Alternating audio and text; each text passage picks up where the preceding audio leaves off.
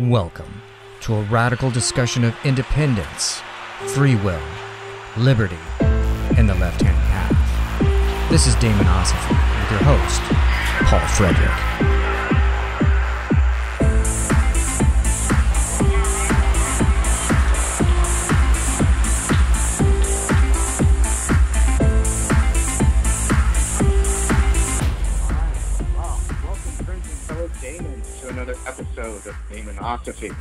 Where we continue to fight for liberty in the left-hand path.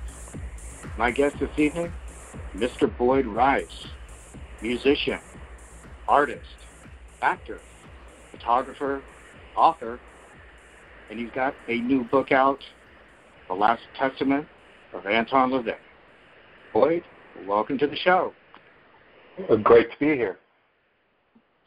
Yeah, and I have to give uh, props to our mutual friend Aaron Powell of the band Awin, um, who I I, I, think uh, was instrumental in getting this conversation to happen. And I think you were recently on tour with him in Europe, huh?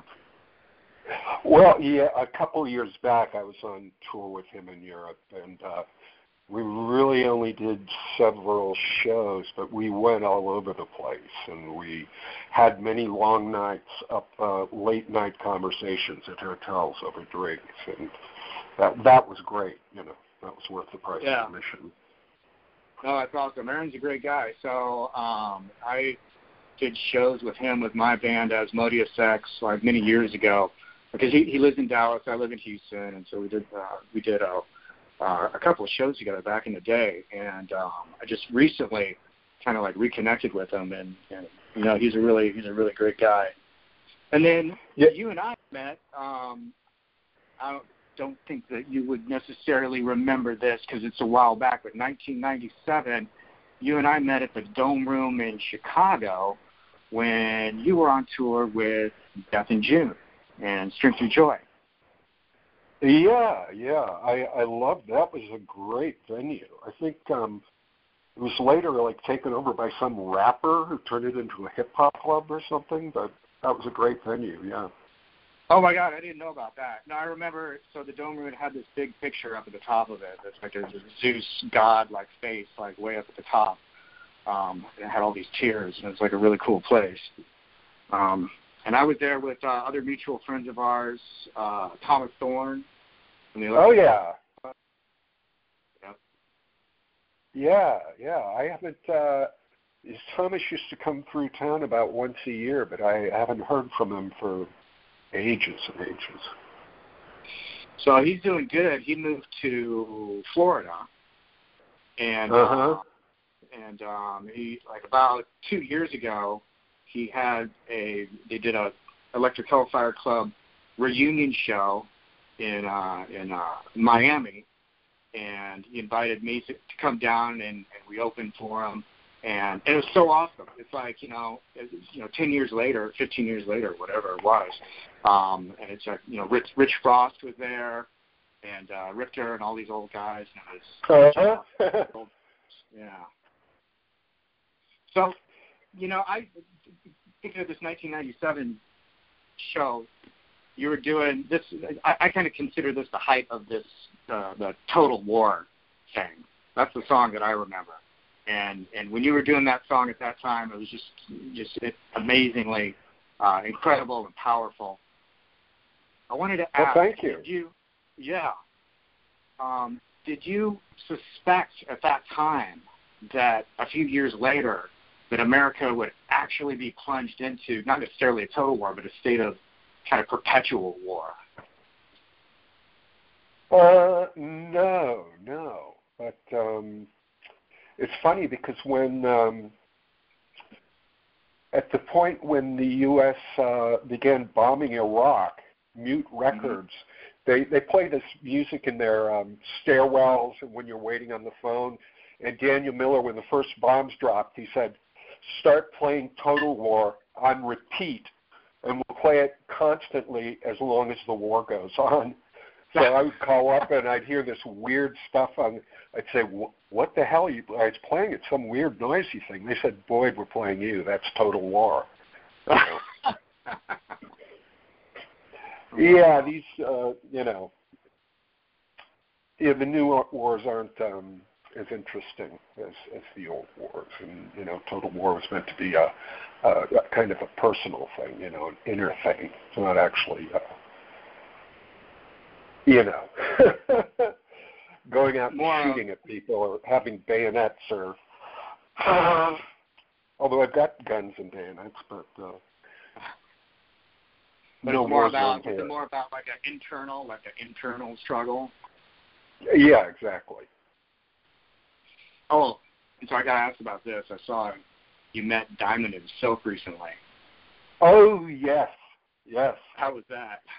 Uh, that was amazing. It was like a, a uniquely American phenomena because they're just these two gals who um, put these rants of theirs on the internet, and then it just blew up and they became famous because of that. And they're just like two ordinary gals who have larger than life personalities and strong Mhm. opinions, and they have transitioned from just being two average gals to these women who go on the road, and they're like a really polished showbiz act, but it's still them Mhm. just like telling their opinions and stuff, and and Right. people just love them, you know. I went down. Uh, they were in Colorado Springs, and I went down with Whale Song Partridge, and we spent the night in the hotel where they were appearing. But that was uh, a lot of fun. No, it looks like it. That sounds awesome. I've seen them online, um, and and you know everything you're saying about them is absolutely correct. They're just so intense and entertaining. And what I really like about them is it's not you know not not so much the the you know the point where they're going with it necessarily, but the fact that they're smashing expectations. They're like not supposed to be supporting the things that they're talking about supporting right now, and it just makes people so angry. And I just love it. And this really, this it, to me, that's kind of LaVeyan, right? Smashing expectations. You know, law of the forbidden. Yeah, but you know the thing with uh, the whole LaVey uh, aspect of that is like the uh, villain or the anti-hero is does piss off a lot of people, but then the people who they don't piss off are the people who love them as much as the other people hate them. So it's like Mhm. the room I was in was a room full of love where people were just saying, "Oh my God, I can't believe I'm seeing these wild women, uh, sassy women saying all this stuff," you know, and it, it, they're hilarious. Oh yeah, no, they're totally, totally on cue. So this is a question that was asked to me recently, and I got I have to ask this to you because you knew Anton LaVey um, personally, and and and we're going to talk about your book, you know, um, which I think is just fabulous and has some great insights in it. But what do you think Anton LaVey, if he were alive today, what would he think about Donald Trump? Um, I just think he would love the whole atmosphere that's going on, and that he would love the divisiveness and love the way Yeah. people are losing their mind, and he'd, you know, he was a, a very apolitical person because to him politics really didn't matter because he'd always, you know, in the 50s he was living the same life as the life he was living during the period when I knew him, which was the last 10 years of his life. So he wasn't one of these people who's dependent upon whatever happening in politics and thinking, oh, well, when a new person gets into office, then my life can change. Then I can be happy. And, you know, he wasn't mm-hmm. a person who lived that way. So on one level, it would be irrelevant to him, but I think he would like um, Trump because he's uh, he's a shit stirrer and he's uh, Mhm. a tough guy and he's you know he's a, ever since I was in high school, people always scolded me for being apolitical, and I said, you know, politicians are just they're these people who are they're liars. They tell you whatever they think you want to hear. Then when they get into office, they don't keep any of their promises. And you know, it's like I'm not waiting for uh, you know I can change my life right now if I want to. I'm not waiting for the political situation to change.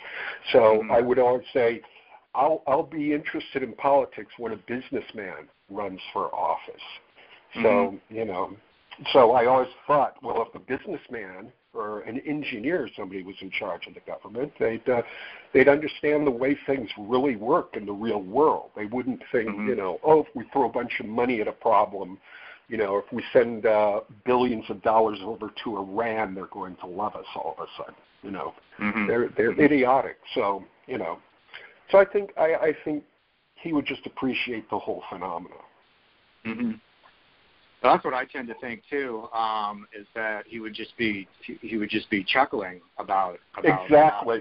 You know? Yes. I mean, when I when that that last election happened, I um, you know, I was I was out at a bar drinking and watching everything happen on the on the TV and thinking, oh, you, you know, Hillary's going to win, right? There's just nothing, you know, no other possibility here.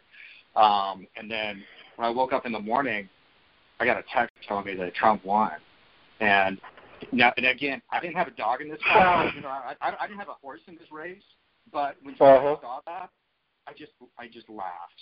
I just laughed so hard because um, it was so unexpected. It's so bizarre, and he's so contrarian, and he's so you know. He, he, but at the same time, you know, I feel you know, to to invest your your your life and your personality and your destiny in another person, right? A demagogue of any kind is kind of collectivist and and and not very um, satanic or individualist, but still, it's goddamn entertaining. You know? Yeah, yeah, that's what I've got to say. It's this has been the most entertaining three years uh, that I can remember. so let's talk about let's talk about Anton LaVey. Let's talk about your book. Tell me why you wrote this book and, and the whole the whole vibe and your vision and, and what you're trying to what you're trying to do with it. Um. Well, I, I sort of first, uh, I'd always, you know, had in the back of my mind at some point I'm going to have to write something about LaVey and all these stories I have about him and, and so on. But um, a couple of years ago, this uh, organization in Hollywood called Lethal Amounts put on this Anton LaVey show on Hollywood Boulevard. And they had all these photos and LaVey memorabilia, and it was like the 20th anniversary of his death. And the people who attended, like if they paid an extra hundred bucks a piece, they could go up in this little theater and uh, hear me speak and Karla LaVey and Kenneth Anger. So mm. all these people paid this money to see all of us, and mm-hmm. and I just thought, oh well, you know, the time is obviously right because there's a new LaVey book. There's um, a number of documentaries coming out. It was a ridiculous documentary about him and Jayne Mansfield which I, I couldn't even finish watching. You know, it was just mm. horrible. But but it indicates that there's an interest there, and I, I and me and Karla shared the stage, and we just sort of like shared our memories about her father, and and I thought, wow, this is some really great stuff. You know, it's like people don't really, you know, I grew up right when that whole thing was happening so I remember Anton LaVey as a pop culture icon, and I remember seeing him on the newsstand and seeing the Satanic Bible in the checkout line at the supermarket being offered for mm-hmm. sale. I mean, it was a huge phenomenon, and I just thought, you know, it's like people who didn't live through that really have no idea of imagining how how huge it was and what it was like. So I tried to like capture something of that, like what that period of time was like and what he was like as a person, because um, he, he's far more complex than uh, than a lot of things would uh, lead you to believe. You know, he's a very interesting guy. No, I think uh, you, you hit the nail on the head with the complexity. I mean, that's a, definitely complex. And there's one point in the book where you talk about he kind of uh, would pivot between like several different personalities. Like you had the German, you know, the German expressionist expressionist personality. Then he had the old um, old uh, Jewish cynic personality, and then he had a Fu Manchu personality. And it's like, no, that just really lays it out. That that makes so much sense when you consider that he kind of fluctuated between these these different things. And you can see this in his works too. That the different works that he put out um, even different, you know, the ceremonies, like in the satanic rituals, all each of them kind of partakes of one of these like one of these vibes or one of his, um, you know, one of his personalities. Yeah, yeah, it's just like every aspect of everything he was into was like part of this vast cosmology, and it's really hard to be able to get your head around the whole thing unless you sort of ex- spend a lot of time with him. And you know, it's like every week he would uh, at a certain point, you know, I'd go over at seven in the evening and I'd leave like at six in the morning. So I'd stay there until the sun came up. And every week he would show me one of his favorite movies. And uh, so I got to see a lot of movies I never would have seen under any other circumstances. Uh, and, film noir things. And what time? What, what time period was this when you were meeting with him? It was in. Um, it started in the late 80s, like 1986 or early 87, and okay. um, and I went over every week, sometimes twice a week, until I left San Francisco in October of '89. But after that, I, I went back all the time, you know, up, up until mm-hmm. the time when he died, and I saw him really just a couple weeks before he died. I went out, I took the Amtrak out there and did an interview with him for Seconds Magazine, and that, mm-hmm. as it turns out, is his, his his last interview. So that's what the Last Testament of Anton Szandor LaVey. One of the things in it is his final interview, and mm-hmm. Blanche Barton in her uh, updated uh, biography of him said that that's one of the best interviews he ever did. It was probably because I was so familiar with him knew what mm-hmm. he was interested in and knew what to ask. So, so um, I'm glad that got back in print again. And that is Excuse um, me. that that's like one of the most touching parts I think of the book um, that that I've looked at is when you talk about how you got the phone call. Oh God, yeah. And and you know what I think um, I mean, I remember where I was the day. I mean, maybe that says something about you know people of you know uh, who were in, into Satanism at the time when he died. It's kind of like our Kennedy moment or the 9/11 moment that you're always going to remember where you are when, and what was going on when you heard that Anton LaVey died because um, it's one of those things I think no one expected, you know, that that to happen. No one thought that that was really going to happen. But could you can you talk a little bit about um, about that experience?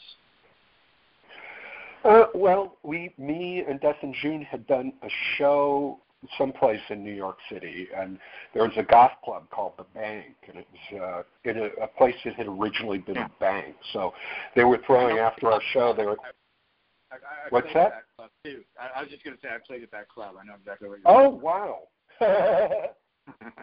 yeah, so they were throwing a private party for us and some other people at that at the bank, and uh, I was talking with all these young people who are interested in Anton LaVey, and they were all saying, you know, what's Anton LaVey like, and blah blah blah, you know. And, yeah. and some of them actually said something about uh, when he died, and I said, no, LaVey said um, you know, he he's not going to die because it would give too many assholes, uh, you know, pleasure. So he's just mm-hmm. going to have to tough it out and live forever. And then I get this call, and I go way down in this bank vault, and you know, hear that uh, Anton LaVey had died, and you know, he seemed perfectly healthy when I'd seen him a short while earlier. Wow that's really weird because now I'm putting together the timing of all that. So what? That was like, was it 97 or 98? Yeah, 97, I think. So because I, I'm, I'm putting it all together that I came through there with uh, um, Morphine Angel was the band that I was in at the time. That's the band that uh, um, you know we did shows with the Electric Hellfire Club and stuff like that. And we that's when we came through there, and it must have been shortly after you were there and heard all that. Um, so it's really interesting putting together all the, the timing on this. Um, and another interesting thing is you mentioned how you know you wanted to fill in the gaps for sort of how big all this stuff was in that you know in kind of that mid 60s era when it was really going on and it was really hot you know because yeah. that's something for me like I'm, um, you know, I'm 51 years old. I was born in 19. I was born in 1968. So by the time I wow. found the Satanic Bible when I was 13 years old, you know, this this, this shit was all over. Um, as, as far as I can tell. And plus, I lived in in uh, Nebraska, right? So okay, there's not so there's not anyone else around, you know, who, who's into this stuff. So you know, I, I discovered this book and this philosophy, and it was incredibly empowering. Completely, you know, completely changed my outlook on life. You know, I was I was a depressive, feeling sorry for myself kid, you know, um, at the time, and and that book was like really empowering, and it turned things around. You know, it it it it uh, inspired me to turn things around for myself. But I always had this question: Is is this stuff actually still going on? You know, is this stuff real? Are there actually people out here doing that? And I never knew that. I never knew that, you know, for many years later, like until, you know, 1988 or so, um, when I started to make connections. Um, but that whole time, and I think there's a lot of people like that who don't know about that time period, who don't know how big this was, who don't know how embedded in that local, in that regional, you know, West Coast culture, um, Satanism was was becoming, you know. And um, LaVey was extremely well known uh, figure in San Francisco just because he was an eccentric and you know he made good copies for the newspaper. He was like a an organist and a, a stage hypnotist and he uh, you know went to art fairs to try to sell his paintings and things. And so it's before he did the Church of Satan. He was a very well-known figure, and then he started doing his uh, um, lectures, series of occult lectures, a thing called the Magic Circle, and you know he'd have ads for that uh, in the newspaper every week in San Francisco, and people would show up and pay to hear these lectures, and then mm-hmm. um, some cop who he worked with on the police force really liked him and would always attend these lectures. And at one point he said, "You know, Anton, you've you've got enough uh, enough material here to start your own religion. You could start your own church. And so he thought, well, yeah, that's true. so um, yeah, so it evolved from that into the Order of the Trapezoid, and then um, that was just like a more serious, formalized sort of uh, occult mm-hmm. fraternity. But uh, eventually, you know, he, he changed it into the Church of Satan and realized that that he could take these ideas that could remain in this closed circle of like an underground of occultists, or he could take these same ideas and project them outwards into pop culture so that mm-hmm. everybody would be influenced by him. Everybody in the mm-hmm. United States would know who he was. His face would be synonymous with those ideas and you know worked beyond his wildest dreams because it's when mm-hmm. in the 50s he was down in LA uh, you know working in these strip clubs playing an organ he was virtually unknown and mm-hmm. he came back he came back to Hollywood 10 years later and he was as famous as any of the movie stars he was hanging out with mm-hmm. he was like just as famous as Jayne Mansfield or Sammy Davis Jr. or um, I'm forgetting the guy's name. Uh, oh, anyway, you know he he met a lot of people when he lived out there. He lived in Jayne's uh, Pink Palace for a long time mm-hmm. after she died. Yeah. I think he saw that the group dynamic wasn't really working out and that he would just put this information out there and that he would essentially be a recluse and he he would still like fly all over the world like uh, there were like Mexican movie stars who were into uh, Satan, and, and they had giant statues of Satan in their house, and he would go visit them, or he would go visit people in Europe, and uh, you know, but he, he, he's, you know, got to a point when I met him, he said, I can count on the fingers of my two hands how many people walked through that door there, and I still have a lot of fingers left over. So, so you can see if you if you look at that like a movie like Satanis, mm-hmm. and you see LaVey is in this room full of people, and they're all interesting people, and they're all from every walk of life, and they're obviously mm-hmm. unique people, and uh, but he's up there talking, and then all these other people are talking, and he's just sort of sitting there smiling to himself and waiting for them to shut up so he could continue talking. And right. that's, that's not a good dynamic for him.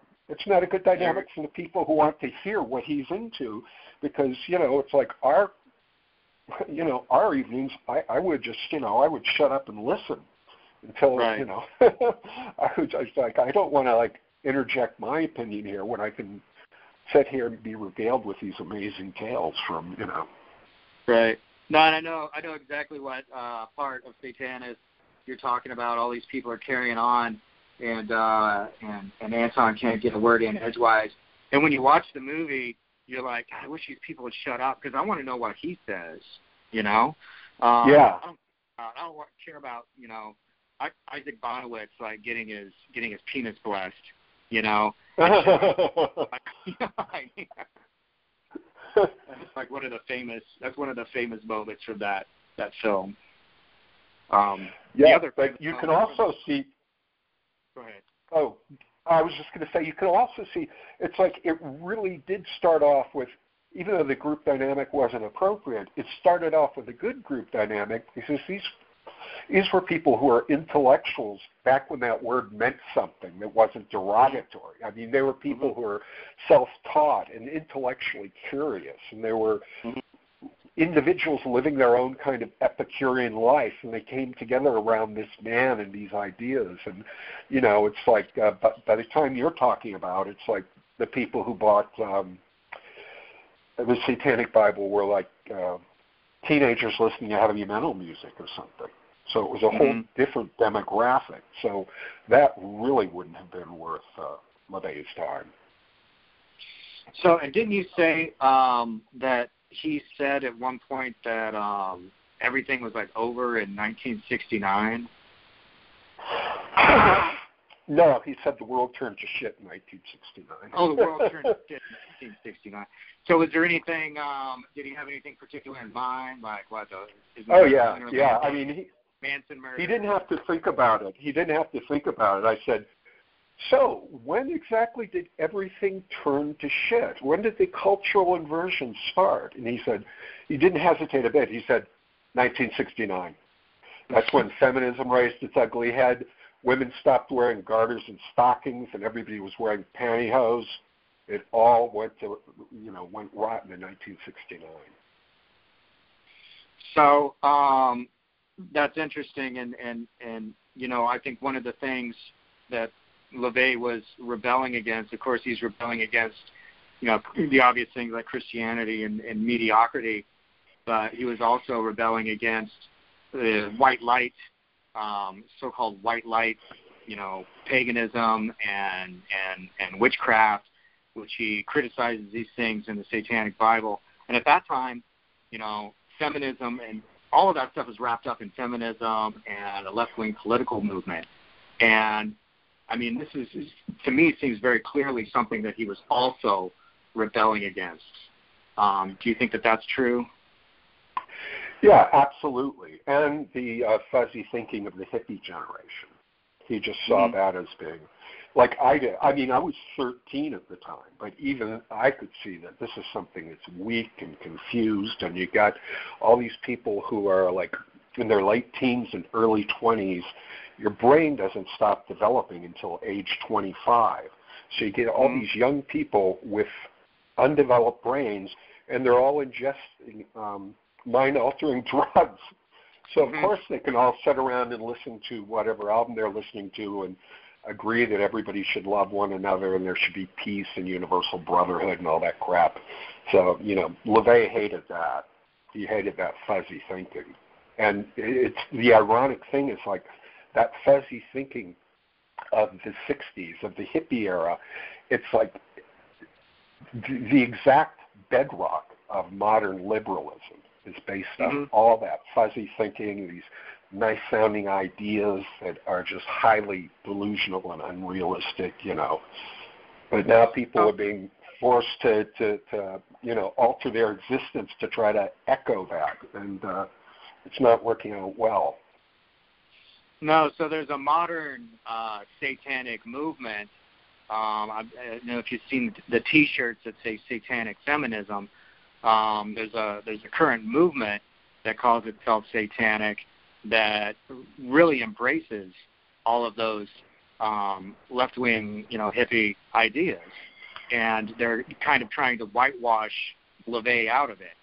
You know, LaVey had a had really strong ideas about women and the virtue of women and the power of women, and he believes there's two sexes, and um, you know, this is all apparent throughout, you know, the the compleat witch. Um, but now this this modern movement is in this weird position of trying to carry forward this torch of what um, LaVey started, but also at the same time, it's like they're trying to surgically remove this one piece out of it, and um, I'm not sure where it's going to go. What do you What do you think about that? Um, I, I don't think it'll go anywhere. You know, it's um, yeah. I've I've heard tell of the, these people get together and pick up trash in certain neighborhoods, and they attend yeah. uh, women's rights rallies that uh, show a Uh-huh. satanic presence. Uh, you know, if if you want to be a liberal, just be a liberal. There's plenty of organizations for liberals out there. Don't try to co-opt something that's absolutely the antithesis of liberalism, and then you know make it into something nice. No, they're It's ruining like, it. I, yeah, yeah, because um, you know, and I, excuse me, I'm doing some snuff. Um, I think um, where was I going with that? I forget what you just said. I, I um, did some snuff and I uh, lost my train of thought. Yeah, well, um, you know, that was his one of his pet peeves was the people who called themselves Satanists and but would always add, "Oh, oh, but we're nice guys."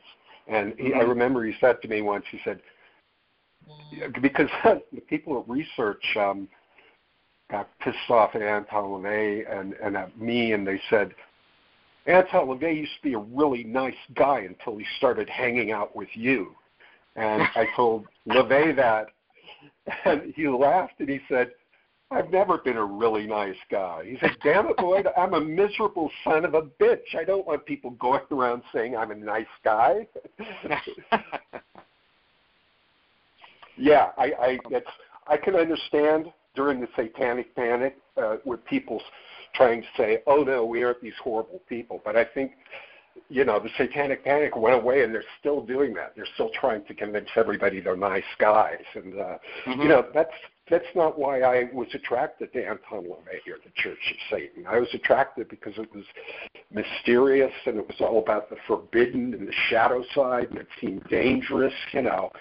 Mhm. And um, if if I was 13 nowadays and exposed to any of these people, modern people who call themselves Satanists, claim to be Satanists, I just Mhm. you know I don't know what the appeal would be. I don't know who they're appealing to. And I, I, I wanted to mention when you talk about the Satanic Bible being available in supermarkets at the time, Uh huh. which Yep. is so in, inconceivable to me. However, I do have a friend in Houston who was around in the 60s and was hip to all this stuff back then. And he had told me that that's where he got the Satanic Bible originally, was at a supermarket in in Houston, Texas. So it was available in supermarkets well outside of California. Um, if it's in Texas, Oh. then you know that's that's that's that's some cultural penetration, is what that means. Uh, yeah, yeah. That's I, I got my uh, copy at a Food Basket supermarket in Lemon Grove, California, Mhm. and I remember I also saw in there um, uh, The Devil's Avenger, and Mhm. we didn't get it like the very time I saw it, and I Mhm. never saw it again. You know, until like a, I found a copy 20 years later or something. Mhm. But yeah, that stuff was everywhere. I mean, people. I, I go into it in the book, and I've talked about it elsewhere about how um, there were there was a weekly magazine called Man, Myth, and Magic, and it was Mhm. sort of an encyclopedia of the occult. And there was a billboard for Man, Myth, and Magic with an an Austin Spare uh, drawing of like sort of this Baphomet goat man guy on the cover. And Mhm. there was a billboard for that in Lemon Grove. There were commercials for it on TV, and the commercial said, "Finally, at last, there's a magazine devoted to witchcraft, demonology, the tarot, voodoo, black Uh-huh. magic." And uh, and I just thought, "Wow, this is going to be great."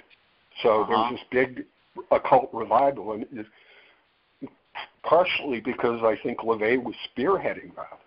So all Uh-huh. this occult stuff was going out because people were thinking about that. I just saw what what was the episode?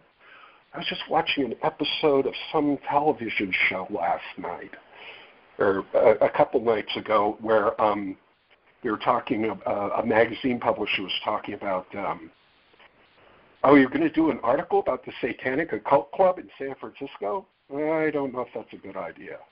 And it was like this show from 1970 or something. They're obviously referring to the Church of Satan. Wow. Wow. Uh, so uh, there's an interview that you do in here um, where you ask him. Some members of your organization say they believe in Satan as an anthropomorphic deity. Anton, Anton says the people who believe in an anthropomorphic Satan are possibly uh, the ideal or born Satanists, uh, so on and so forth. Um, where do you think he really stood on that question? Well, I think um, you know we discussed at length um, manipulating archetypes is is a basic part of lesser magic, and uh, you know he says everybody has an archetype, and if you understand what it is, and if you manipulate it, you can use it to your advantage. For instance, he said there are some people who are Satanists, and they don't look terribly satanic, or they don't look sinister. They maybe look like um, a librarian or something. He said, well, a person like that could take advantage of that archetype and, you know, wear a tweedy suit with leather patches on the elbows and try to look professorial, and people would accord them that respect that you would give a professor. So they could make, you know, even if they look ineffectual, they could make it work for them.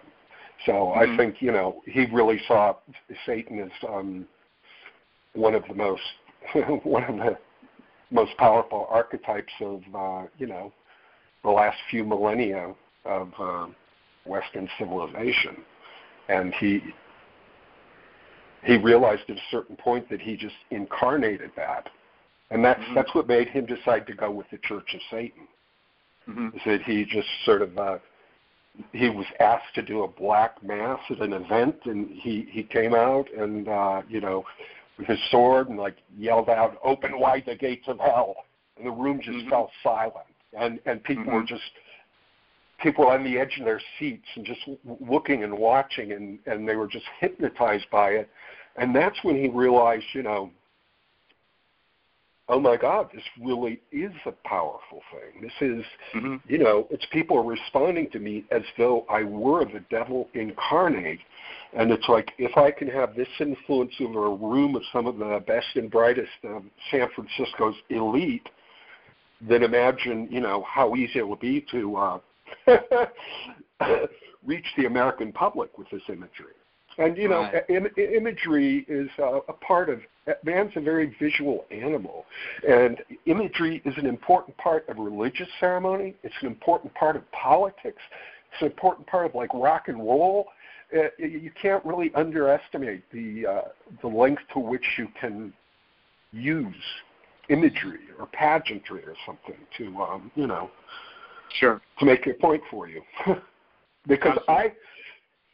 I, I when I, I just saw pictures of LaVey in front of that black house, and I didn't need to read anything, you know, because I knew he was doing this in, in the mid '60s when uh, friends of the Hell's Angels, who um, you know were friends with my father, and they're friends with me, and they came back from San Francisco one week and said, because I was always into the occult, and this guy says, hey, what what would you say if I told you there was a place in San Francisco called the Church of Satan? And I said, and it's a real church? And he said, yeah, they've even got a building. It's all painted black.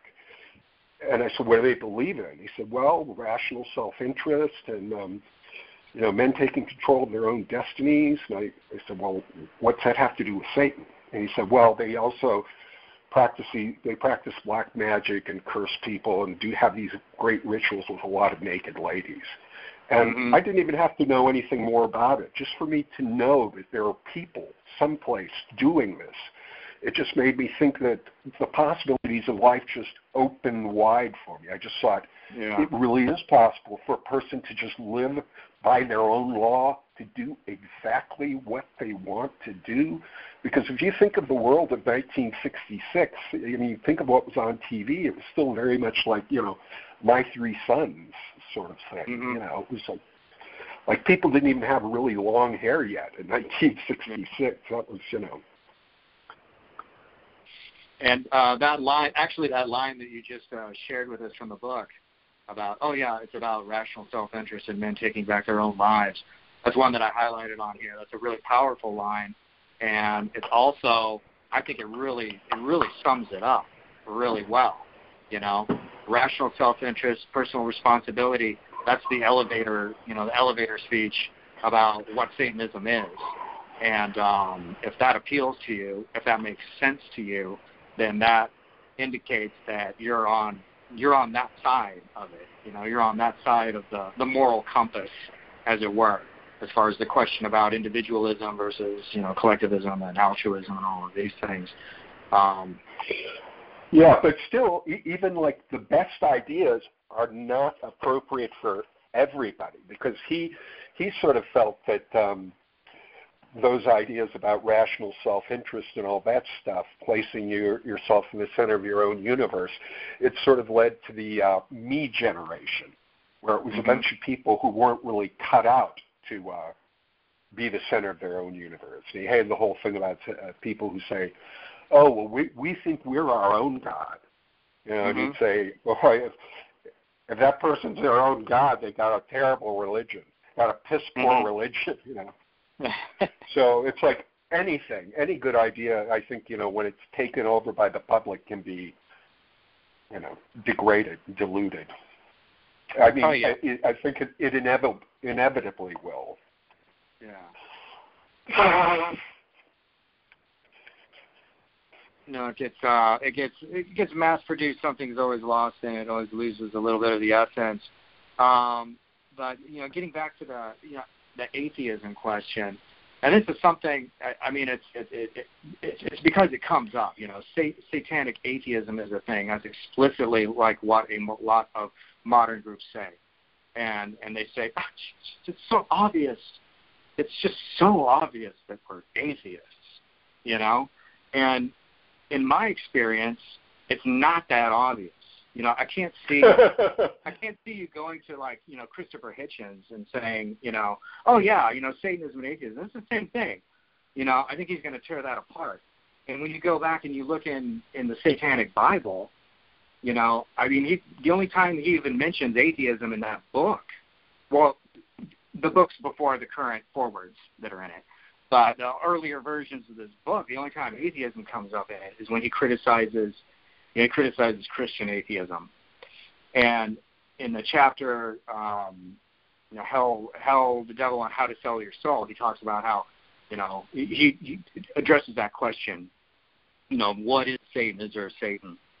And and he talks about dark forces in nature. And he says some some Satanists don't even deal with this question, so it, it, it's it's not even necessary, right? And this is a uh, an important aspect I think of Satanism is that belief is not that significant of a thing in it. That's not a, a prerequisite for being able to take control of your life and your destiny. But he talks about, you know, like dark forces of nature, and he talks about archetypes, an, an archetype as something that, um, you know, that other people can access. Not just, you know, this, not just my trip, but you know, other people can like access this. And whatever that is, I'm not sure what it is, but to me, that's not atheism. Yeah, yeah. Well, what what you were saying about belief is a prerequisite. I think you know, you could go way further than that. I go way further than that. I I think that uh, the process of belief is innately flawed. That Mhm. the process of belief is like a fundamental form of tyranny.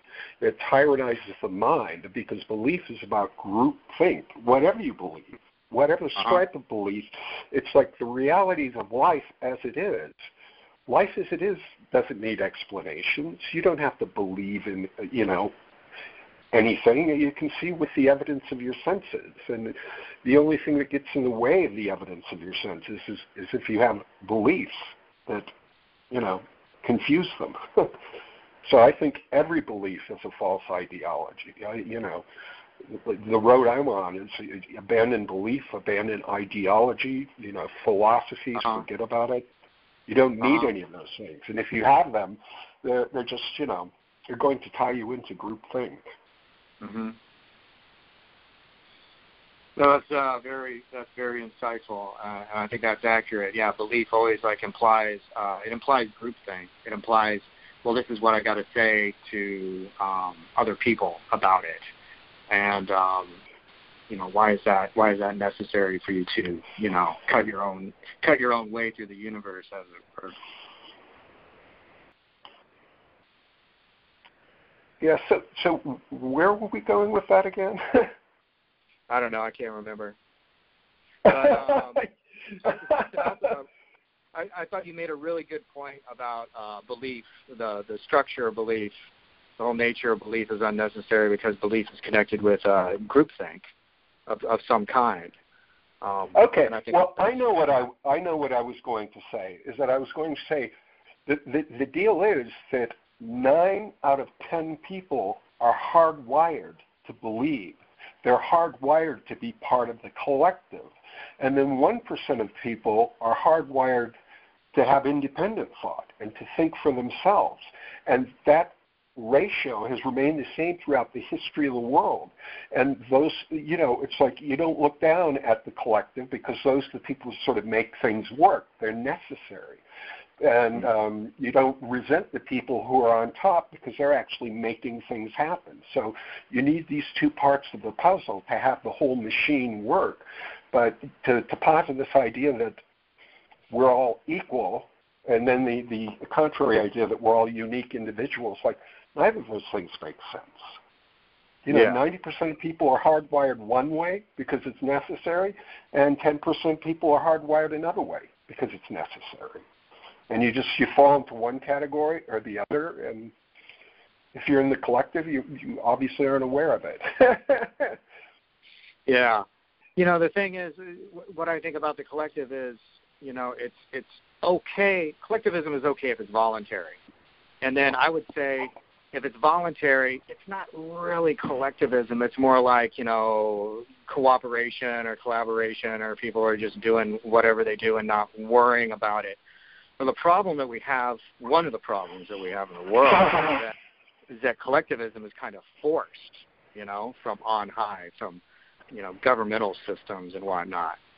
Um, and to me, a lot of like Satanism is about trying to break out and liberate oneself from whatever forces, you know, try and coerce you and try and push you down into conformity. You know what I mean?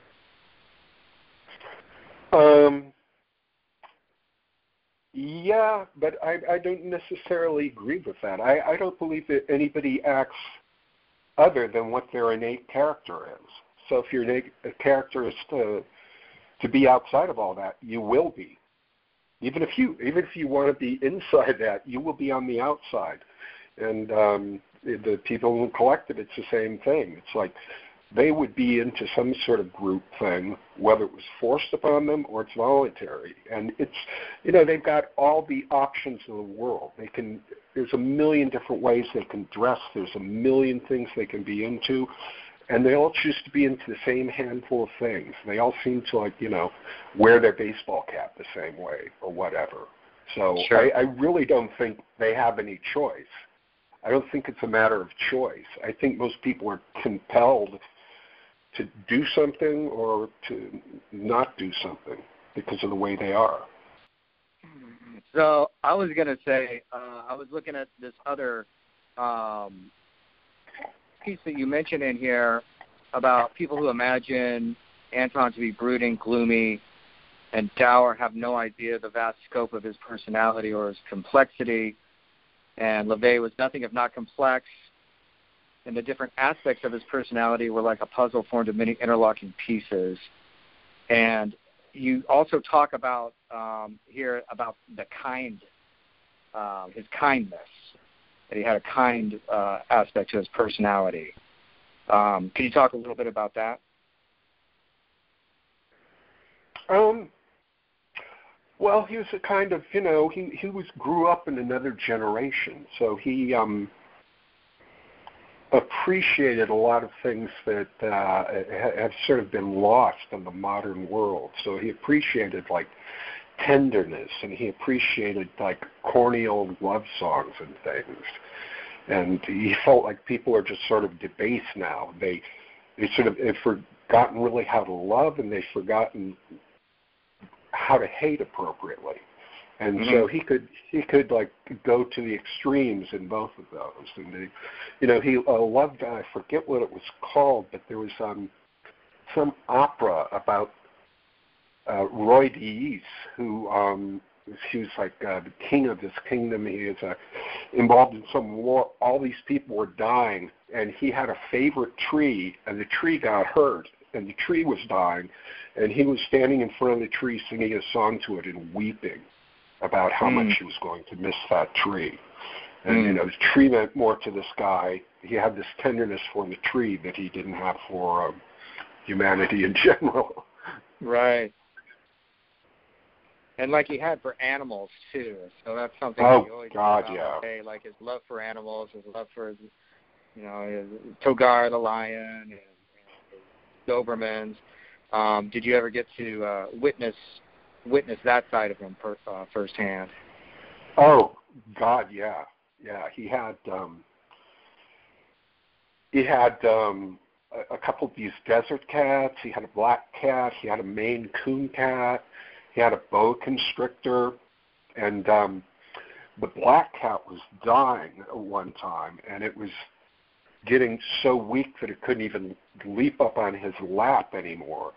And he fed that cat. That cat was getting skinnier and skinnier. He fed that cat with an eyedropper until it, it eventually just he woke up one morning and it was dead. And then he got a uh, sort of metallic briefcase with uh, with locks on it, and he put that cat in that briefcase, and that cat remained in his kitchen probably until the day he died. Mm. Just loved that cat, and he loved Togar too. And mm-hmm. I um, Togar's um, one of Togar's son was a lion named Trouble that was still at the San Francisco Zoo when I lived in San Francisco. So I'd always go and uh, see him at feeding time, and I, I recorded a bunch of his roars and sampled them on one of my old albums, like I think it was Blood and Flame or something. Oh wow, I didn't know that. Sample Togar. Yeah, that's cool. That's no, that was Togar's. That was Togar's son, um, uh, oh. Trouble. Yeah. Oh, okay. Well, still, it's the bloodline. Yeah. Pretty cool. Yeah, you know, they passed a law in the city of San Francisco that uh, it was illegal to keep wild animals at your house just because uh-huh. of LaVey's lion, because that lion would roar at all times of night and keep people awake. Yeah. Yeah. Yeah, you can't do anything anymore. hey, so so what about you, Boyd? Uh, are, are do you have animals? Oh yes. Well, have, have um, cat person, uh, dog person. Cat person, absolutely. We've got two lovely cats. Um, I'm, I'm sitting on the bed here, and I, we've got a black and white tuxedo cat named Mr. T, and we've got um, a big fat tabby cat named JJ. He's probably downstairs someplace or outside in the yard.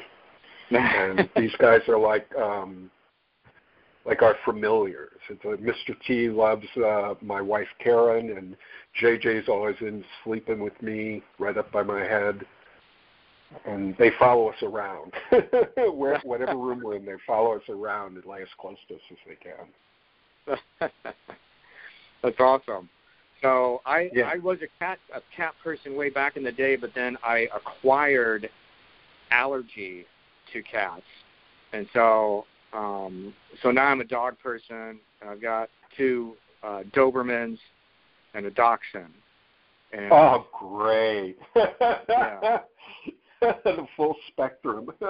yeah, it's a, it's a total spectrum, and yeah, no, we're like we're like family. Um, we're we're all like family, and and and I love them so much. I don't have children either. These are my my children. I'm I'm married. I have a wife, um, and and the dogs are our babies, and you know that's just an important thing. I mean, you, people who have animals that that have the connection with animals, it's like that says something about right there about who they are and, and what they're made of and what their what their their moral fiber is. Yeah, well, it's it's amazing that uh, it seems like animals become more and more popular. The more um, this downward spiral of history gets, it's like it's sort of the last bastion of something pure is a relationship with an animal. And yeah. You just look on on the internet and all the crazy cat videos and all the funny dog videos and stuff. You know, yeah. people are really fond of their animals. Yeah, So, um, so some other things I wanted to ask you about. You you've been to because there's a lot. I mean, you've done you've done a lot of shit, um, and it's just hard to like encompass it all into this. But um, so you went to Rennes le Chateau. Yeah, yeah. A friend of mine is over there right now. He's um, taking some pictures for me. Is that right? So yeah, well, I mean, he I was just obsessed with this. I became obsessed with this in in like um I don't know, like '98 or so. I read the book Holy Blood, Holy Grail, and one of the things that came out of it is I, I started a musical project called Asmodeus X, which was to some extent um, based on some of the, the the the ideas and information out of that. And I've always wanted to go there, never had a chance. I saw you went there. You know, what was it like? Ah, it was amazing. It was amazing because it's just um, I, we went there with um, Fox Television.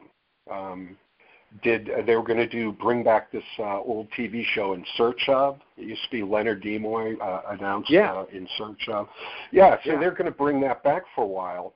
And these, uh, the producer of this show like liked my music, and so he found out I was into that, and so they flew me over there, and Wow. um, yeah, so I got to see the place in person, and it, it's very impressive, and um, and, and a lot of when you actually go there and see the stuff, you're aware that most of the people who write books about the mystery of Rennes le Chateau have never actually been there.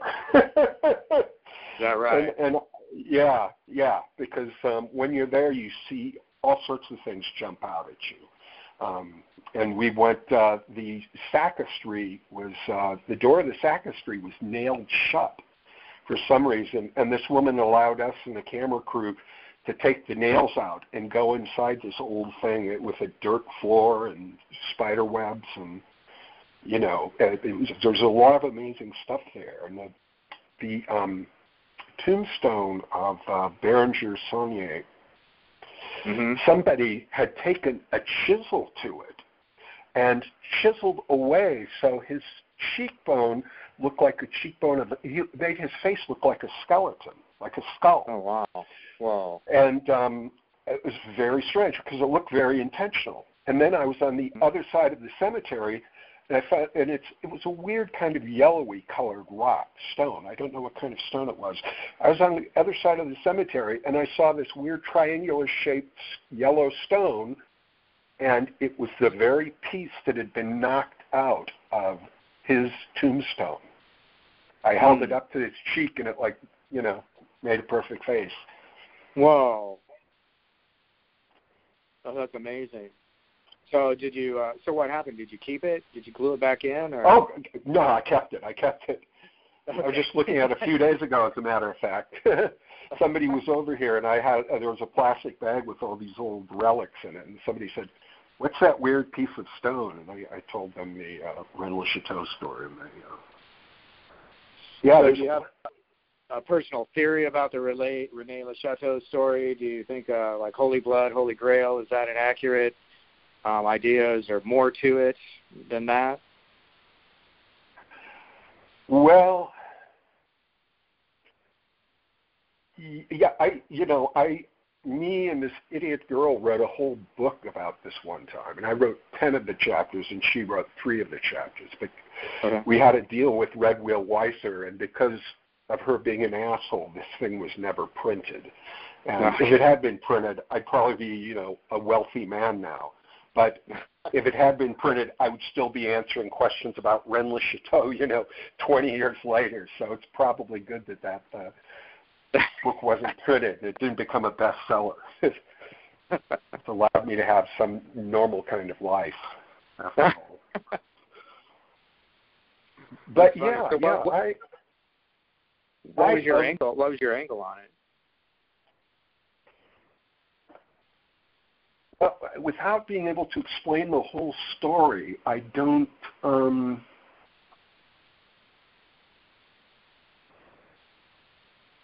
I don't know if I could um, tell you what my final theory was, but I, I think there's something there, and I think I know what it is, and I think I know where it is, because mm. there's. Um, I had a map of. I noticed there were like certain recurring symbols there where there would mm-hmm. be a symbol, and not far from it would be a very similar symbol. So to see two of these symbols in one place, I, I got a map of that the church at Rennes Chateau, and I made dots on all these pairs of symbols, and I drew these lines through several different pairs of symbols, and they all intersected at the very same place. So I mm. think you know, I think I wrote an open letter to the mayor of Rennes-le-Château and said, you know, if you get ground penetrating radar, I'll show you what, you know, where wow. to examine. But never heard anything back. Wow. We were supposed to meet the mayor of Rennes-le-Château while we were there, and uh, uh-huh. and uh, have have lunch with him. But at the last moment, something came up. But uh, the Fox people were really worried because I said, oh, I've got a great, uh, great uh, joke to tell the mayor of Rennes le Chateau. And they said, well, what is it? And I said, why do um, the French plant rows of trees along those long avenues out in the country? And they mm-hmm. said, I don't know. Why? And I said, so the German troops can march in the shade. And they said, that's terrible. Please don't say that. Please don't. You'll embarrass us all. Oh my God, that's awesome. um, so the closest I came, I was in Paris in 2012, and um, I was at, and I wanted to go to Rennes Le Chateau, but I couldn't convince the people that I was with to go that direction. So I think happening. Um, and you know, I still I'm I'm I'm, I'm still kind of sore about it even to this day. I remember looking online at it again, like I don't know, 2015, 2016, something like that. And it looked like it had totally, they totally built up a little tourism thing around it. Like there's uh, little restaurants and stuff. Because when I looked at it before, it was like it wasn't really that much out there. So you really had to be kind of self-supportive, you know, if you're going to go out there but it looks like they built up like a little, you know, like little, I don't know, a little tourism industry, little bed and breakfast and restaurants and shops and stuff like that, which is probably, um, you know, not good for certain reasons, but also means that it might be easier to to get there for some of those. Yeah, there was a, a little bit of that when I was there. There's probably now after the Dan Brown book and stuff. There's probably a shitload of stuff there. There's mm-hmm. there's probably Ramada nearby or something. Right. Because uh, at the time you could only stay in one other hotel that was near there, and it was uh-huh. a hotel that had a whole bizarre history around it. And aerial photos of this hotel look like the outline of the Madonna and Child. So uh-huh. this place was somehow tied into that, and there were all these weird, um, sort of occult types there. There was a, uh, you know, we had dinner with all these people who had this intimate knowledge of the whole story of Rennes le Chateau, and one guy is a guy who said he'd uh, record, um, he translated the world's oldest book, and it was a history of Atlantis called The History of Atlant. and that it was in some unknown language, and it was a, a typeface that looked very, very runic. It was Uh-huh. all based on like a, a hexagon. All the letters could be formed within the confines of a hexagon, and Wow. uh, and he had some weird chateau someplace, some castle where once a year light would come through a certain window and light up an altar, and a fire would just form on this altar. And they had Wow. people from all over the world in there to try to figure out why this happened or how it happened, and none of the experts could figure out why. Oh wow. Yeah. So it was a very interesting place. But yeah, there was a bookstore there called The Devil's Thumbprint, I think, and it was like a lot of books about the Cathars and the Templars and you know, Red Wow. Chateau. Yeah. Yeah. So I got a that, that reminds me. I got a um, a Czech version of the Satanic Bible. Oh wow. Yeah. I was like, cool. It's in Czech. That's awesome, and it's it looks really nice. It's like hardcover. Um, Wow. Very good. Yeah. Um. Oh, and you've been to Russia too, right? Yeah. Yeah. I'm probably going back this February to do a show uh in Moscow and one in St. Petersburg. Oh, that's awesome. So yeah, uh, yeah. I had the best time when I was there before. So this is something else that that we have in common. I went to Russia and played a show in Moscow with uh the band uh Red Flag, you know, the um um kind of a new wave band from you know 1988 they had a, a Russian radio and uh if I ever anyhow, they were like reformed like Red Red Flag were they um were they the group that did some Manson songs and did like songs from Bewitched and stuff? Two brothers? Uh, Yeah, the two brothers. Yeah, yeah, exactly. Chris Reynolds, um, Chris Reynolds, and uh, his his brother. I can't remember his brother's name. Uh, his brother died, and then he reformed the band. And um, I went on tour with them for a little while, uh, playing uh, trigger pads. And we went and did a show in Russia, in Moscow, and this was like 2007. And and it was amazing. I had so much fun. I was in the backstage, and it's like I know a little bit of German, like just enough, you know. It's like if people are drinking, we can we can talk. And so there's people there who spoke German. There's people there who speak Russian, and then um, that band, Clan of Xymox, was there, and like everyone in that band is like from somewhere, you know, Estonia or Italy or something. So there's just all these languages going on. Everyone's like drinking, having a good time. I just had the fucking best time. And the Russian people, they they they're so musical, you know. It's like during the day, during the day, and and you tell me if you had this experience, but during the day, everyone's like really somber and quiet and and really like down to business and very unemotional. But as soon as like work is over, then then there's then there's drinks and they get really musical. I mean, people just hanging out in the hotel lobby would start like playing the guitar, you know, and we'd sing Yellow Submarine and stuff like that. It was just so much fun, you know.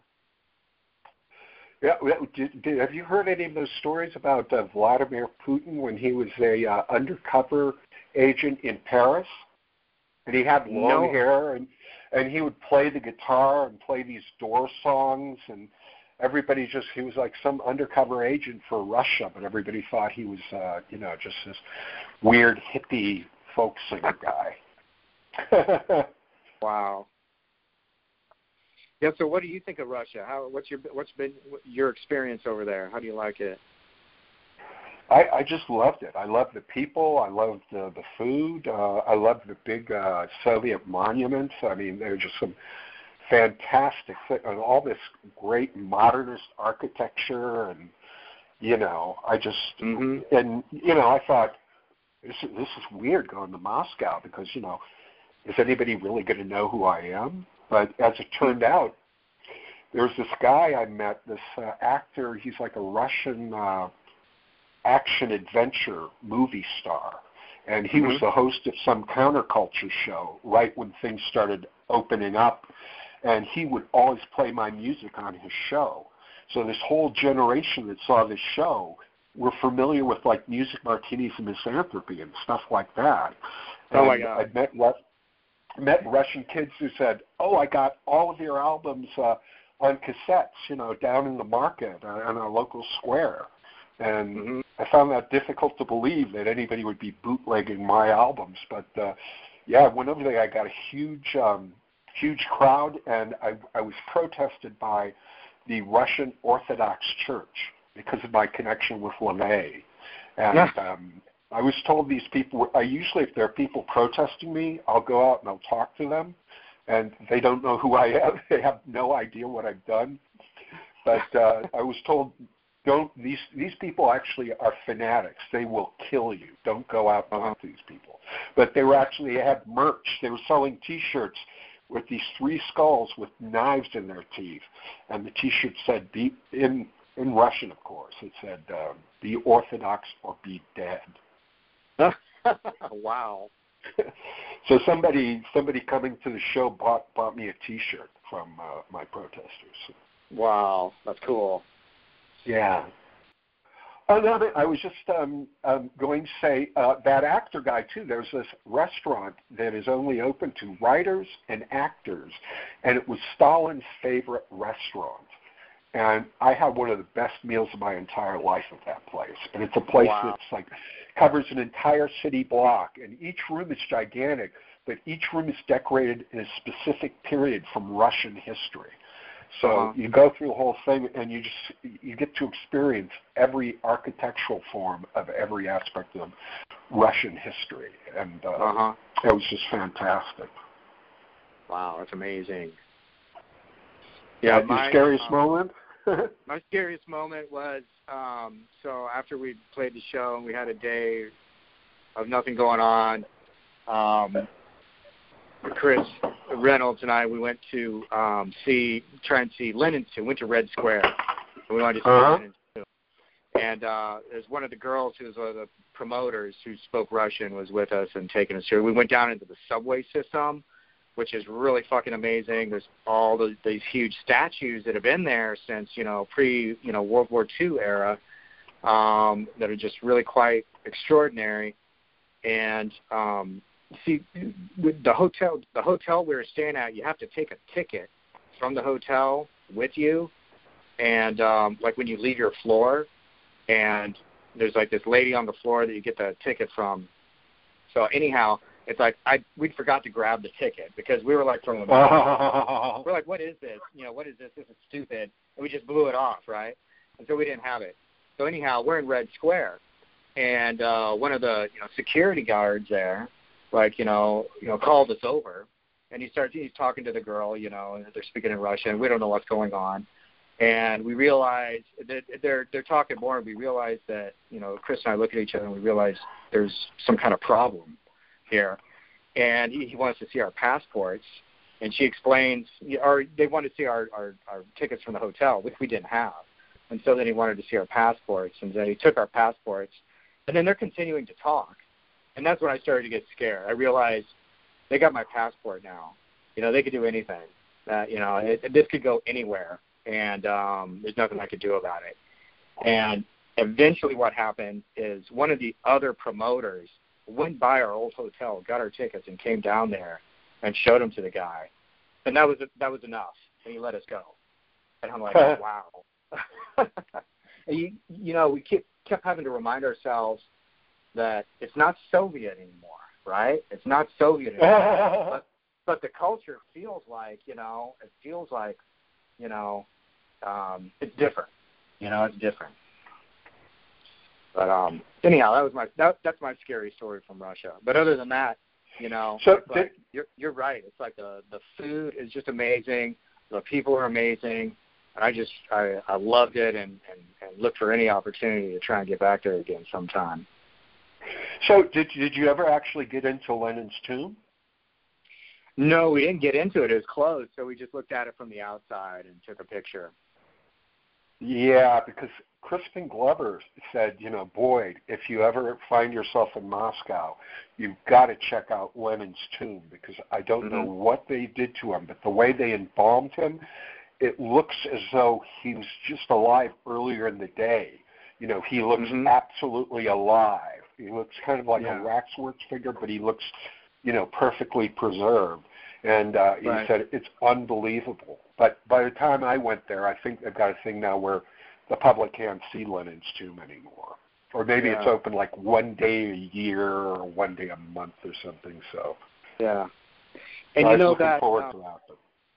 That embalming, that that thing with Lenin and how they embalmed his body, that's all connected with the Soviet uh, Soviet cosmism, which is basically the um, the backbone of the Soviet space program, which was based on the philosophies of this guy named uh, Fedorov, who was around at the time of like Tolstoy and Dostoevsky and these guys, and he had a theory that eventually we will be able to, through science and technology, we will be able to recombine the dead molecules of everyone who has ever lived before and bring people back from the dead.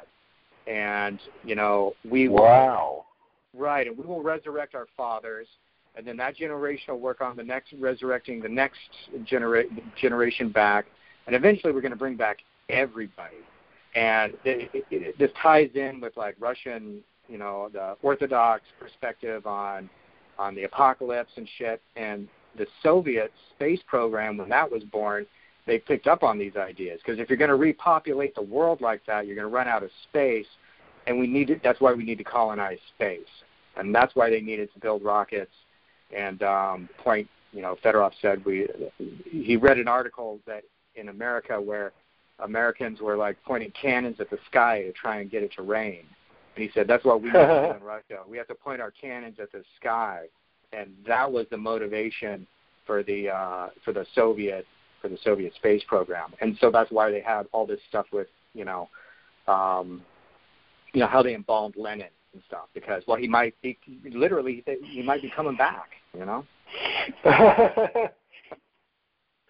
yeah, well, supposedly uh, they sent uh, Eva Peron's body to uh, Russia to have her embalmed in the same way, and that her body looked absolutely lifelike. But I think um, her husband got out of power before he was going to build a giant tower where people would like climb all these stairs and then see her body lying in a glass coffin.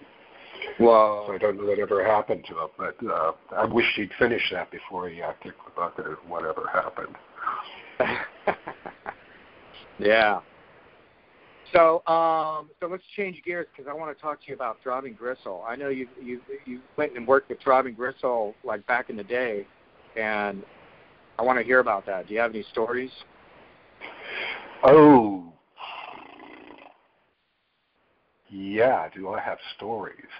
Yeah, I was actually um, corresponding with them um, Mm-hmm. when they were an art group before they started uh, doing their band, and they had just started doing TG. Uh, I, Oh. you know, wrote letters to uh, Gen and Cosey and stuff, and and uh, all they were part of this uh, mail art movement, and uh, Mhm. um Richard Kirk from Cabaret Voltaire was involved in that. So I was in touch with him before, um, you know, before anybody knew who Cabaret Voltaire was, just because we had Wow. a mutual interest in Dadaism. So um, yeah, so I wrote Gen and Cosey, and I, I there were like some men's magazines over here that had uh, pictures of the them wearing the Gary Gilmore shirt they did. And so I sent Uh-huh. them copies of these magazines. They would write me when the first time I was staying in San Francisco, and then first time I went to London on May uh, '78, I went over to their um, studio at 10 Martello Street. And just when I got there, Cosey was coming up the steps, and um, and she had these uh, this eye makeup like Twiggy or something, and she's wearing a super short dress, and and she just looked fabulous and mod and Uh-huh. stuff. And um, so she invited me back to their um, back to their place. Uh, um, what's the name of that street? Um, and, uh, anyway, um, it's a street a lot of people lived on at one time or another. It became like Uh-huh. a little mecca for people. But uh, so then eventually I, I met Gen, and then I met um, Sleazy and Chris, and uh, you know every time I'd go to London, I'd, I'd sort of see them and hang out with them. So this Uh-huh. was like I, I I got there when I met them, it's like their first single, United, had just come out, and uh, the first annual report had just come out, and it had, uh, you know, there were 750 copies or something, and they had sold out. So whenever they saw a copy in a store, they would buy it and then, you know, allow their friends to reimburse them for it. So there's kind of like a, a big black market for that. And, and John Savage had written a big article about uh, throbbing gristle, and um, everybody read it, and they were just thrilled about everything that uh, TG said, and they couldn't wait to hear the record, but you couldn't get it, and and you know I was at a party where these people actually had the record, and they were playing First Annual Report, and people were talking had been talking earlier about how much they liked Throbbing Gristle, and then at a certain point they said, "What the hell is this that we're listening to in here?" And I said, "That's Throbbing Gristle." They said, "This is Throbbing Gristle." You're kidding. and at that time, people you know, I was interested. I was attracted to Gen because um, we had a mutual interest in like true crime figures and you know Manson and Ian Brady and stuff like that. So mm-hmm. it's like at that time, literally nobody in the entire world found that stuff interesting, and people thought that if you were interested in that, that you were probably a murderer. So I remember wow. I went. Uh, I spent the night over at uh, his house one night, and uh, people saying, "You're actually going to spend the night at Genesis P-Orridge's house?" I said, "Yeah. Why? Why not?" And they said, "This guy's into Charlie Manson and stuff. What? You know, he might kill you." I said, "He." You know, actually, he served me tea and biscuits, and you know, zipped uh-huh. up my sleeping bag for me. You know. yeah. and then um, I played with them at I was in Germany and I was in Berlin playing the show at the Excess Club, and I knew they were coming into town. Uh, I told them I'd be there, and they all showed up when, for my concert in Berlin. And uh, after the show, Gen says, "Well, you know, you should uh, stay in Berlin, and you could open up for us. You know, it would be like a, a united front. You know, uh, non and TG against the world." So I said okay, and I I think as far as I know, that's the only time Throbbing Gristle ever had an opening band. Wow.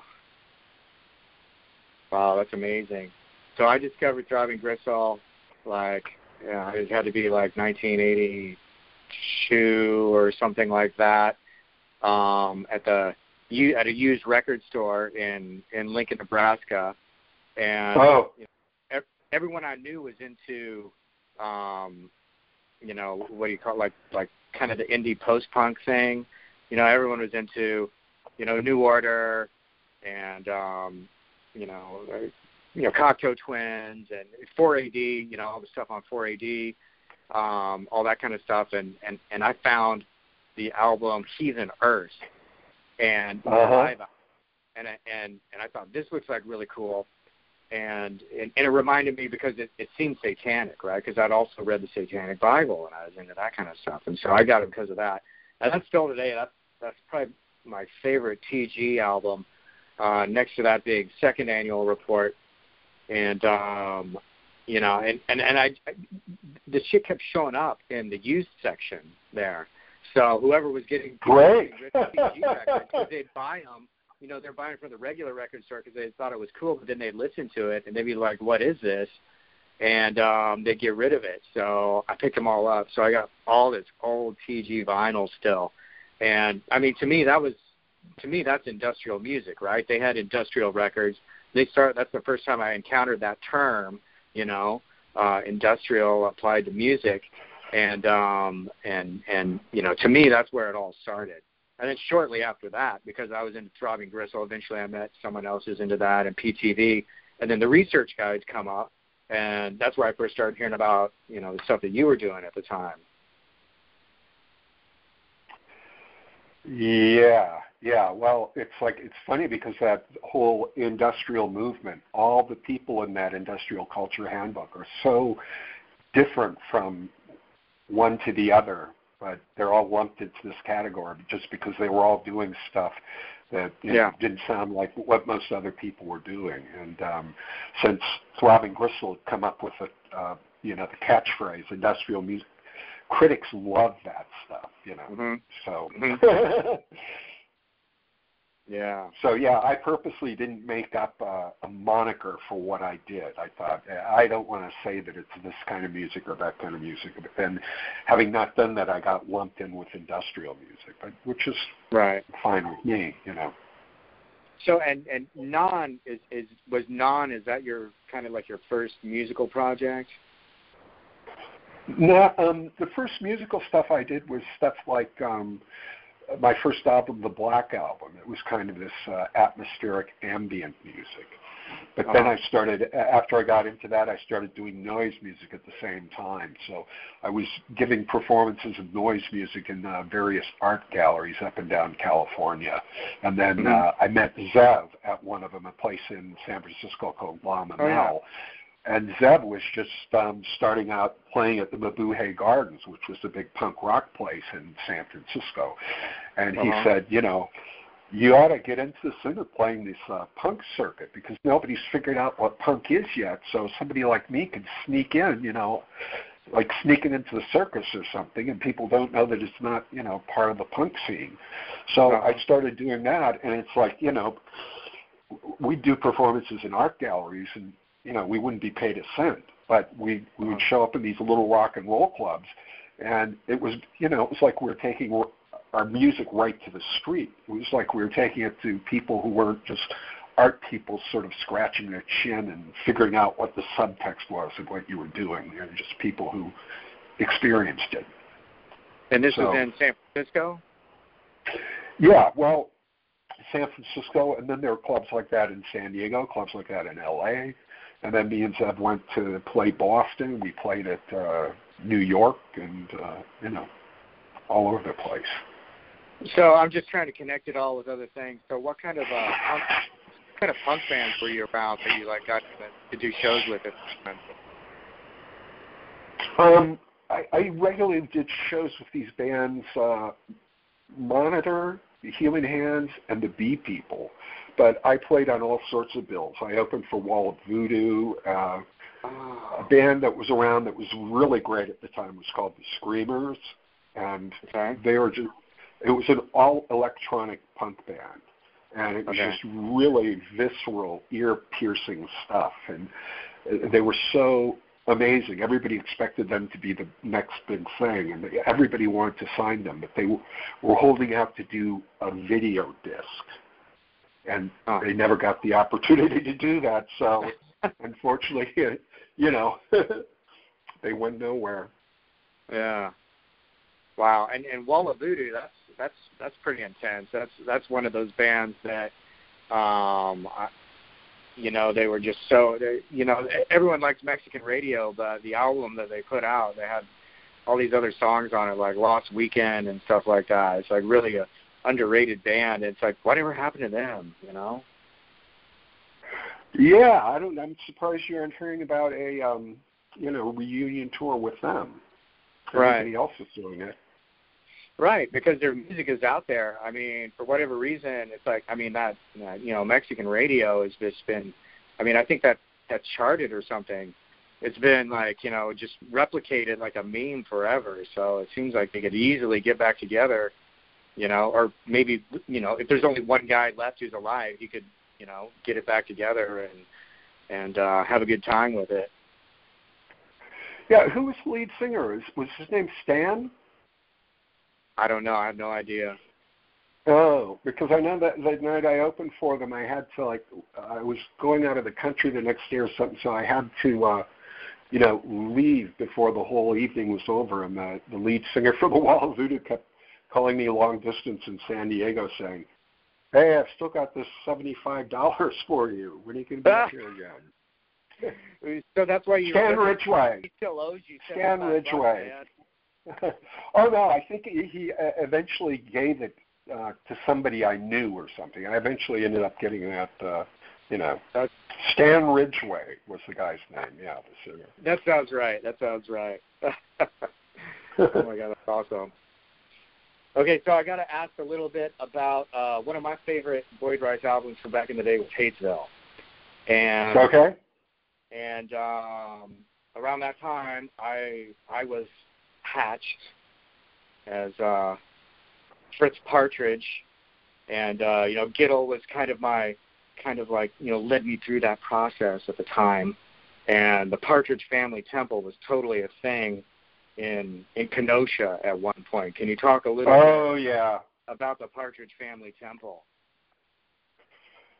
Okay, well, um, I when the Partridge Family was on, I mean, I was probably 16 or 17. I was probably too old to be watching it, but I I, I never missed it. I really liked it, and I liked their music. So um, when I moved to Denver, we were waiting to go into this record store called Wax Trax, waiting to cross the street, and this car drove by, and it was completely covered in bubble gum and had little toys glued on it and stuff. And I said, I, I'd like to, you know, I'd like to know the story behind that. I'd like to meet the people who are driving in that car.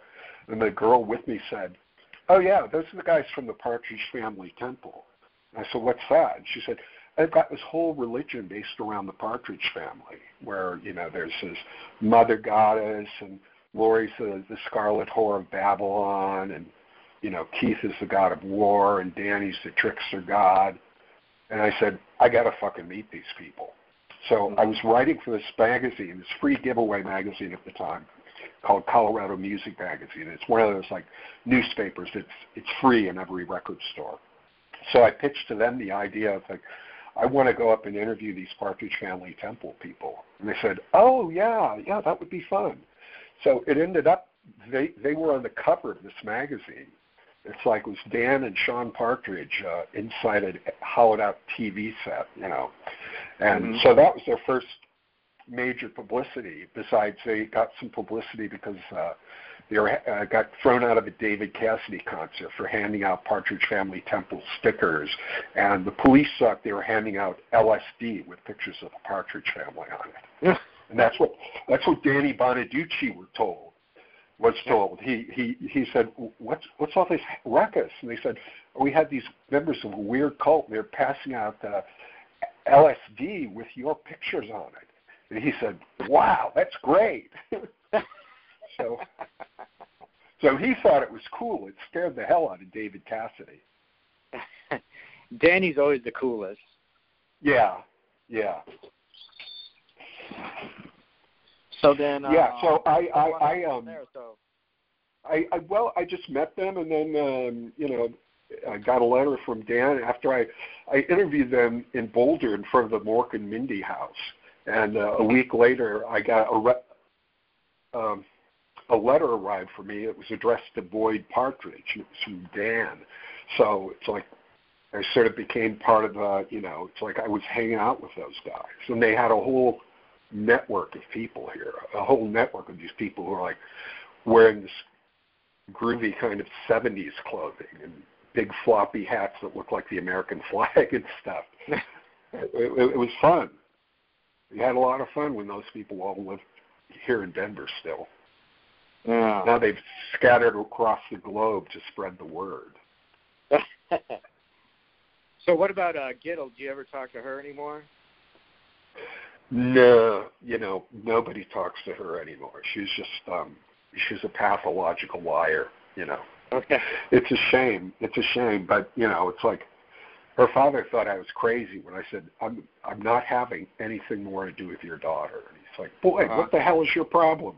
And then he eventually realized, like, yeah, she's a little crazy. She's a little bit of a pathological liar. And people who, when I say, listen, you're going on the internet telling lies about me, don't put words in my mouth. Don't say I've said things that I haven't said. She said, I didn't do that. I, I said, I've seen it.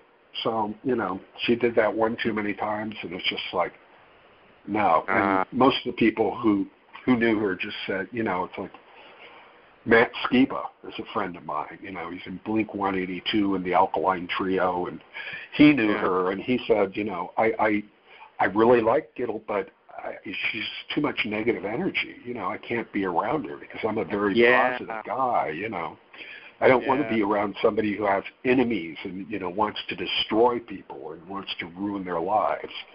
Yeah. So, um, I. So, but the other partridges are great, you know. Uh huh. Yeah. So I remember the first time I remember uh, meeting Gittles was was when I was touring with uh, Morphine Angel, and uh, we had like a night off, and we were near Pittsburgh, and the Hellfire Club was playing in Pittsburgh with uh, Spahn Ranch, and and we were in touch with Todd Thomas. Said, "Hey, well, you're in the neighborhood. Come hang out with us." And so we went and and hung out with them during their show, and and this is where Jill like like met had uh, hooked up with them on the road, and she was like merchandising for them, and she was going around like drawing X's on everyone's foreheads that night, like like the Matt. Did, did you know the Spahn Ranch guys, Matt Green? Um, yeah. I, I I knew one of those guys. I knew the guy whose um, brother was on um, American Idol. Yeah, yeah, on American Idol. That's actually the last time I saw Gittles was when American Idol was on. We were watching it, and it, what it's uh, Co- Co- Athan. Athan is the guy, and then it's his Yeah. brother Constantine or something like Constantine. Yeah, that's right. Yeah, and like he's doing it. It's like that first season I think of uh, American Idol when everyone's watching it. And I went, it's, I'm watching it with, with my wife, and it's like the the camera pans out over the crowd. It's like, oh my god, that's that Gittles chick. but she was the kind of girl that um always hated always had a prop she never she was never anyone's girlfriend and she always had a problem with everyone else's girlfriend so it was just always, you know what i mean but yeah, yeah, I know, I know. Problems, problems, Anyhow. problems. Always need somebody to hate, you know. yeah yeah a lot of negative energy but anyhow um there was always that partridge family temple movement that whole idea that meme that that feel. It was all about positivity you know? And for me i mean i i watched you know uh that television show when i was i was probably like you know you know six seven years old when it was like playing on tv i was related to danny danny was the guy in the in the group that was like closest to my age and so i don't know Ah, you know, I I I, I took a uh, a low key, you know, mischievous imprint, and I ended up playing a bass too, like like. First band. But um, I you know I always like took a lot of uh, inspiration out of that that Partridge Family Temple, and and and thought that was a real fun thing. Yeah, well, I, I mean, talking to Sean Partridge on the phone is like um, is taking a roller coaster ride on LSD or something. I mean, it's, you can't talk to this guy without just being transported into his universe, and it's a completely alternate universe where everything is fun and everything. You know, fast food restaurants have a mystical significance, and you know, it's if you treat everything that way, everything has that power. Everything's imbued with that power. You know, Yeah. it's really, uh, you know, it really is a religion based on fun. Yeah. And that's very satanic too to bring it all back to uh Satanism and the sort of magic that Anton LaVey wove has this idea that you your inner wish, your inner, you know, vision about how the world should be, you have the power to through the power of your mind to create a world like that, to make a world like that.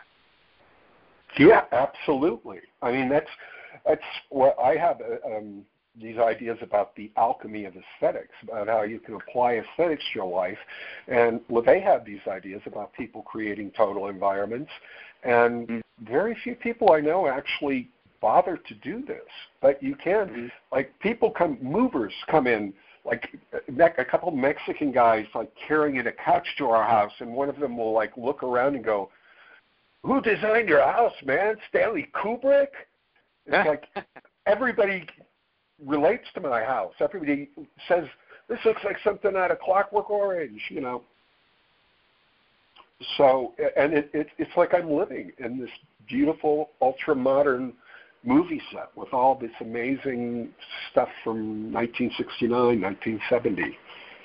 hmm So you can remake your world. You know, it's like this is a place that if I could never leave this house, I would never leave it because uh, Yeah. nothing outside is as in, as interesting as this. And when we were talking about people and their options earlier, as something I was thinking of commenting on, it's like I know people who are rich. I know people who are millionaires, and you go to their houses, and they've done nothing particularly special with it. They've, you know, Mm. just it looks like they randomly bought one piece of something here, one piece of something from someplace else, and it's just like you think your your house is like your life. You could turn it into whatever you want it to be. It's like the limits are only that of your imagination, hmm you know, and and people don't do it. So that's Yeah. it's not good for me. I'm living the ideal life, and everybody else is um, creating problems where they don't exist and uh, enjoying being Yeah. miserable. Yeah. Now, most people are miserable and unhappy because that's where they want to be. And so you create a world that you create your reality. So that's uh um something that, you know, is just the way it is. So so Boyd, you got a new album coming out too. Aren't you working on some new music? yeah, I, I finished this album about maybe three years ago, and it's just been held up.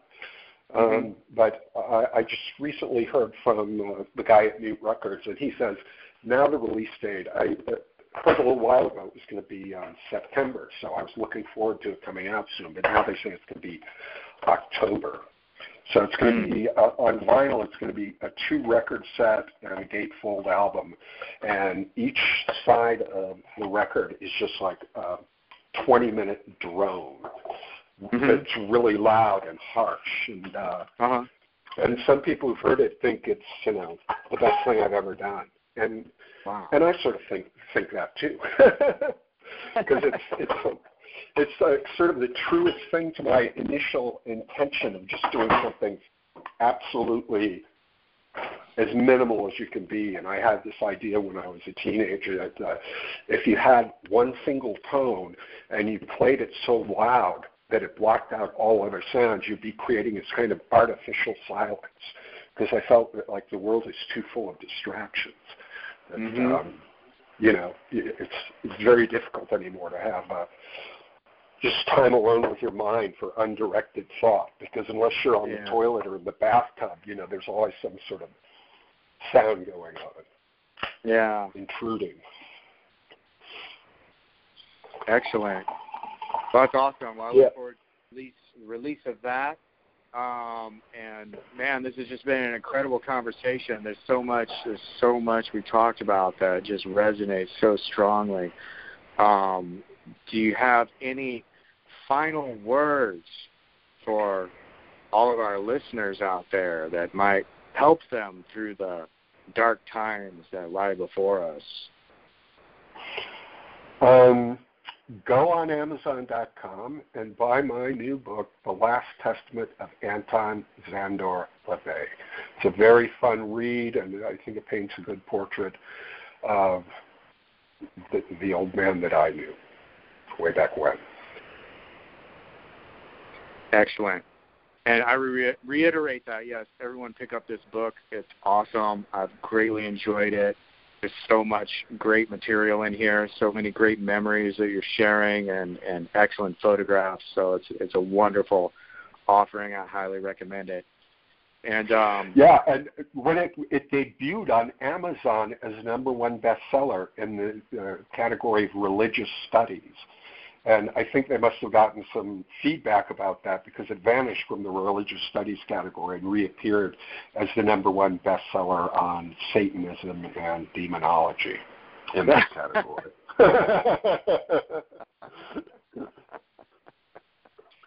Well, that, that means you're definitely um, you're definitely uh, turning over, kicking over some tabernacles there somewhere. So that's uh, that's a good thing. So I'm glad to hear that. So all right, well, Boyd, thank you so much for uh, spending this time with us this evening. Keep yeah, it's it's been excellent. It's been excellent, and I, I God, I wish I could play. I have so many great Genesis P-Orridge stories that I wish I could have thought of uh, something really amusing for you because there's all these, uh, you know, stuff like uh, there's a rumor at one time somebody um, stole Charlie Chaplin's cadaver, and the rumor was going around that it was me and Genesis P-Orridge. hmm I mean, that's that's bizarre. Yeah. Oh wow, that's crazy. But you hadn't. no, no. Okay. But that So- was happening. That happened right bef- at the time, right before I went uh, and played with them at the SO 36 in Berlin. So oh, we okay. discussed it in the coffee uh, coffee bar there. So what we should do is have you uh, come back on the sh- like after the album comes out.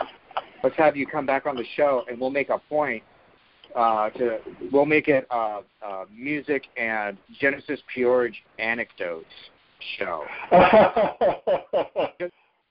I got a couple of I got a couple of anecdotes. I, I talked to him via email. I was in a band. We did a cover of um, of um, Good Vibrations, and Oh. um, had some exchanges with him about that. And then um, and then I saw them go play in Houston, and and and had an exchange with him there. So we could totally do like an anecdote thing. And I'm sure you've got some incredible stories from back in the day. I would love to hear all those, man. That would just be awesome. okay, well, um, make a few notes uh, for for the next Yeah. time and set them aside. Definitely. So Excellent. Cool.